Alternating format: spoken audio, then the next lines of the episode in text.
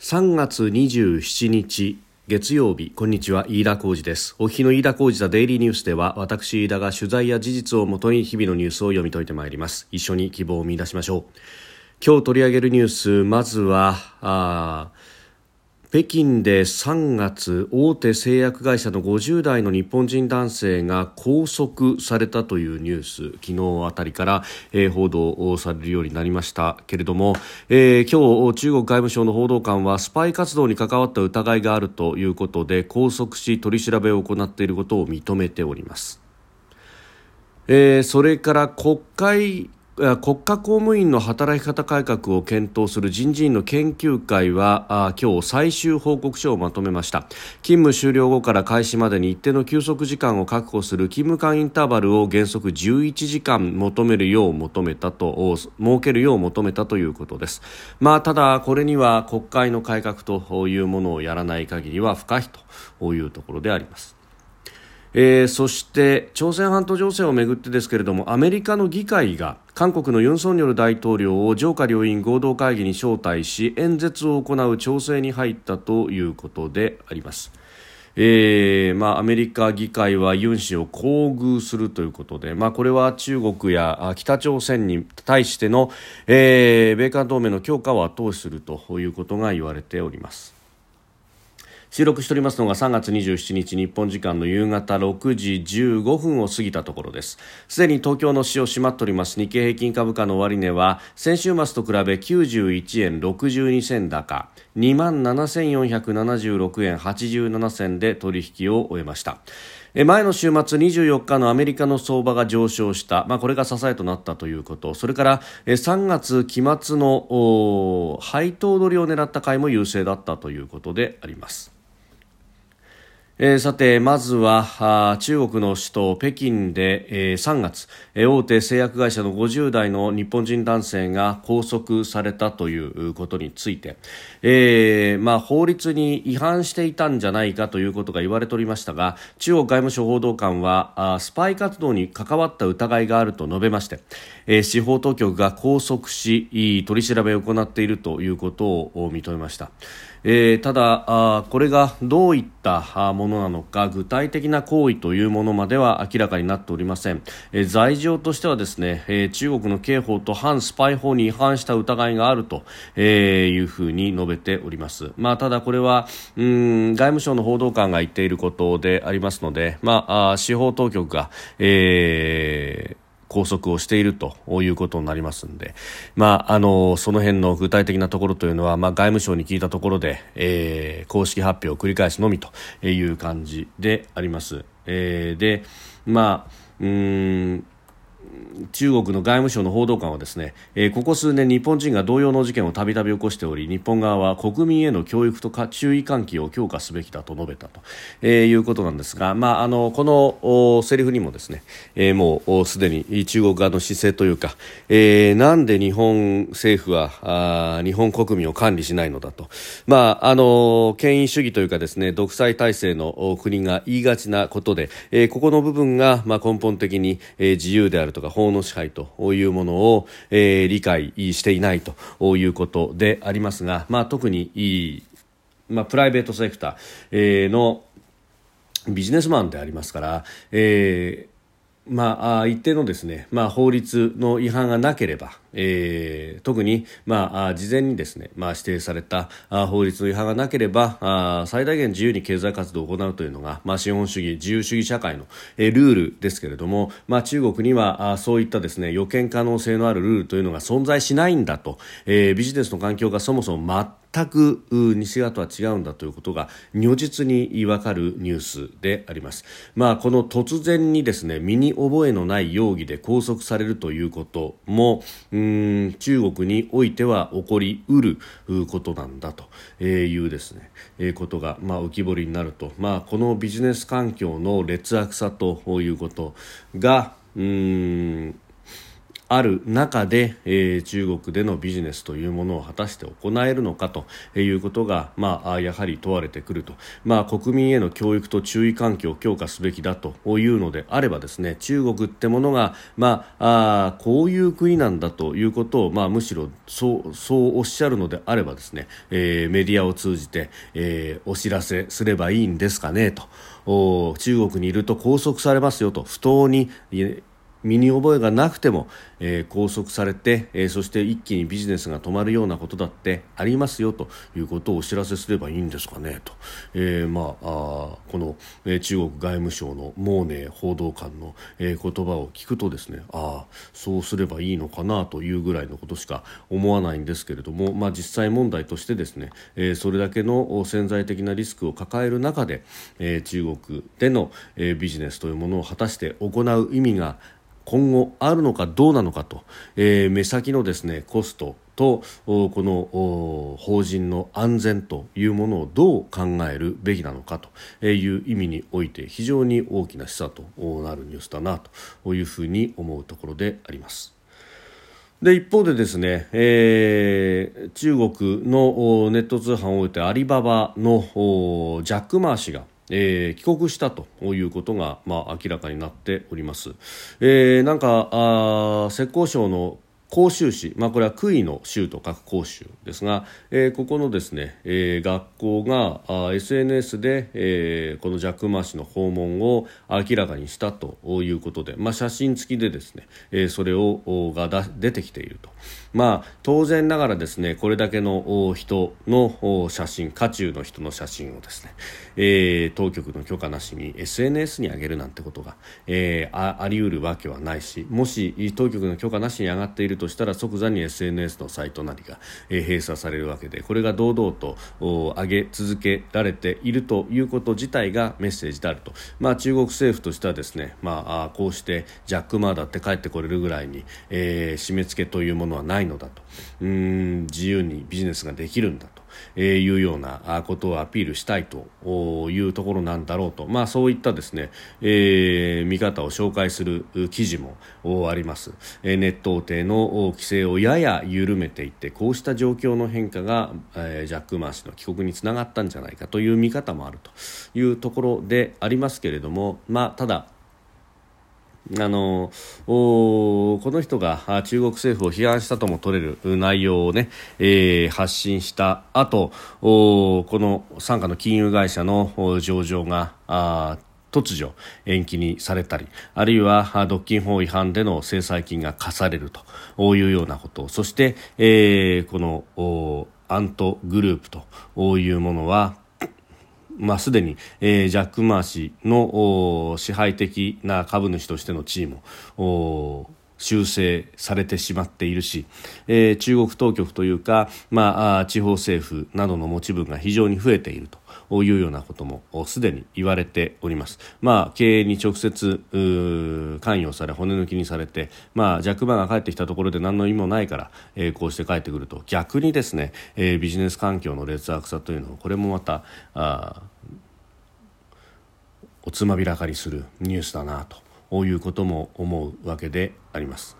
えー、まあ、それやこれやを考えるとですね、まあ、うんそういったリスクを背負いながら果たしてビジネスを続けるんですかということがまさに今問われていることでもありますし、えー、またアメリカなどもですね、えー、そういったあまあえ、今までであればあリスクコストをとにかく削減するということを、え、第一義に、え、考えて、え、企業も行動してきたけれどもそうしたあ行動が許される時代ではないという、え、ことがあ言われ出しております。まあ、あそうしたことをですね、え、浮き彫りにするニュースというところです。えー、それから公務員の働き方改革について人事院の研究会の最終報告書が出てきました、えー、勤務間インターバル勤務終了後から開始まで一定の休息時間を確保する勤務間インターバルを原則11時間求める設けるように求めたと、えー、いうことでありますが、まあ、これは、えー、実現には国会の改革が不可避ということで、えーまあ、まずはですねフレックスタイム制の導入などなどというところで、えー、休息の確保を徹底すべきだということを言っておりますが、えーまああのそもそも論として、まあ、国会に振り回されると、まあ、あの質問の通告が、えー、本来は、まあ、2日前と言いながらですね、えー、質疑2日前の正午までというふうに申し合わせがあるんですけれどもこれが形骸化していると、えー、もう夜中に、えー、ペライチの紙で、えー、こんなこと質問するよっていうのが回ってきて、まあ、具体的にどういう質問の意図があるのかわからないから、えー、それを正しに行くんだけれども、えー、もう追加の質問取りは NG と。いうようなことをする、えー、議員さんもいらっしゃって、まあ、そうすると疲弊する中でですね、えー、あらゆる可能性を考えながらあその質問の答えというものを揃えて、まあ、そうすると夜中を回ってというところですが、まあ、そこから、えー、翌朝大臣にレクチャーをしてそして、えー、答弁に臨むと、まあ、このレクチャーであったりとかあるいは用意した答えが、えー、不全だということになると国会で野党側が、えー、大臣の答弁が不正確じゃないかと我々は通告したのにというようなことで、まあ、スキャンダル化していくと、うん、いい加減こういうですね、えー、慣例、まあ、これは、えー、野党もそうですけれども、えー、今の与党の自民党だって野党時代にはこれを戦術としてやっていたと。で結果何が起こるかというと、まあ、スキャンダルで、国会が止まるということとそして、えー、本来はあ公共の、まあ、福祉といいますかあ全体のために奉仕するはずの公務員が、えー、本来の仕事というものができずに、国策が国会が開いている間だけ停滞してしまうと。いうことが、まあ、起こってしまうというところです、まあ、民間に関しては働き方改革というものが、えー、行われるようになりましたが、えー、この国家公務員に関して、まあ、そういったことが、えー、なかなかできづらいと、まあ、そして、まあ、こういう暗いニュースがあ報道されてしまうとますますうなり手が少なくなってしまうというこれこれ悪循環に陥ってしまうということがあります、まあ、だからといってこれ報道せずに、えー、現場をそのまま放置するというのは、まあ、あってはならないことだし、まあ、この悪循環を止めるためには、えー、現場の環境を良くするということ以外にはありえないということでありますし、まああのー、今のように、まあ、事例一つで、えーまあ、ある意味サブスク的にですねどんな仕事でもやるというところからうんどう仕事の中身も含めて変えていくのかというところが、まあ、重要になってくるんだろうというふうに思います。まあ、あの国会の改革が不可欠と言いながらですねそこが、えー、いつまでたっても変わらないというところ、まあ、これはその報告書を出して、えーまあ、この先は、まあ、行政府のトップということになると、まあ、岸田総理ということにもなりますし、まあ、また各省大臣というところにもなってきますけれども政治の側の決断というものがうん必要だというところなんですがうんここが変わらなければ何も変わらないと。いうことだろうというふうに思います。えー、それからですねアメリカの議会が韓国のユン・ソンニョル大統領を上下両院合同会議に招待し演説を行う調整に入ったという、えー、ニュースが入ってまいりました。えーまあ、あ一部メディアが報じていると複数の関係者がそう言っているということなんですけれども、まあ、これ、えー、ユン氏をですねうん北朝鮮問題あるいは中国への対処についても米韓同盟の強化を後押しするということであります。で予定としてはですね、えー、4月来月の末26日に、えー、ユン・ソンニョル氏を国賓としてワシントンに招いて会談をするということが予定されております。で今年は米韓相互防衛条条約の締結から70年の節目に当たるということで、まあ、緊密な関係をアピールすると、まあ、日韓関係も含めて、えー、今回の韓国のユン・ソンニョル新政権はうん、まあ、今までのそのムン・ジェイン政権とは違ってですね、えー、中国側や北朝鮮に寄っていくというよりは、まあ、アメリカとの関係を重視するという政権でありますので、まあ、それに対しての見返りという部分もあると、まあ、ただあそれだけではないのかなというのがうん北朝鮮に関してというのは、まあ、あのアメ韓国の保守政権は、えー、厳しい姿勢を取るということは、まあ、前からそうであったというところなんですが一方でじゃあ中国との間はどうかというと、まあ、例えばパク・クネ政権が中国にむしろ寄っていったということに象徴されるようにですね、えー、これはあの保守政権だからといってじゃあアメリカ寄りの政策を取るかというと、まあ、そんなことは、えー、ないわけであります。まあ、あのパク・クネ政権の場合もですねその後サードミサイルの配備というところで、まあ、アメリカからも相当圧力がかかったところで、えー、配備を進めたと。で、まあ、それに対してですね中国側はうん、まあ、一方的な報復手段というような、えー、ところで、えー、当時の韓国に、えー、ごめんなさい、えー、中国に展開していた、えー、物流大手のロッテの、まあ、ロッテマートなどに、えー、収益や閉鎖命令いうようなあビジネスの妨害というのを突如としてやってきたりとかですね、えー、いうあるいはあ韓国への旅行客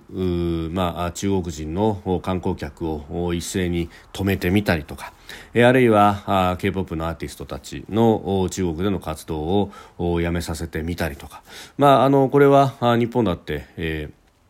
同じようなことをですね、えー、日系のスーパーの襲撃であったりとか、まあ、尖閣での漁船の衝突事案、えー、船長拘束それへの報復みたいな、えー、一方的なロジックでレアアースの金融であったり法人の拘束というのをされていると、まあ、あのこの手のですね、えーまあ、国際政治における中国の立場と、えー、自国でのビジネス経済というものを結びつけて経済的な威圧をかけてくるということに対して、まあ、中国側あアメリカ側は、えー、何とかして手を打たなければならないということは、まあ、これは議会もそうですしあるいはアメリカの国務省、えー、なども一体となってですね、えー、メッセージを発信しているというところであります。でそこで韓国の対応というものが問われるとというのもまあ、そのパク・クネ政権下あるいは、えー、その後のムン・ジェイン政権下で、まあ、韓国を取材したりもいたしました、えー、国防の専門家の方々安全保障のプロたちと、えー、意見交換をした経験も、まあ、少なくんですがあるんですが、まあ、その中でですね、まあ、やはり北朝鮮に関しての話は、まあ、抑止論なども含めてとうとうと語る人たちが多いんですがで中国についてはどうかという話をした時には、まあ、あのなんというかお茶を濁す形でですね、まあ、ことを荒れたくないんだというような、うん、ことをおっしゃる方も多かったと記憶をしております。というのも、まあ、あのここにはうんかつてのその中国の歴代の帝国と、えー、朝鮮半島の関係と、えー、まあ、朝貢関係もあったと。いうところのその陸でつながっているところの恐ろしさというものを、えー、地政学的にも感じている部分も、まあ、あると、まあ、その辺が海を隔てる日本とは感覚がだいぶ違うというところはありますが、まあ、一方で、えー、アメリカからすると、まあ、中国のそうした経済的威圧だとかも含めて、えー、止めなければならないないというところで、まあ、ある意味こう厚遇しているようにも見えるんですが、えー、ユン政権についてその覚悟を試すというようなところもあるのかなというふうに思うのが、えー、私のこのニュースに接しての感想であります。まあ、あのアメリカの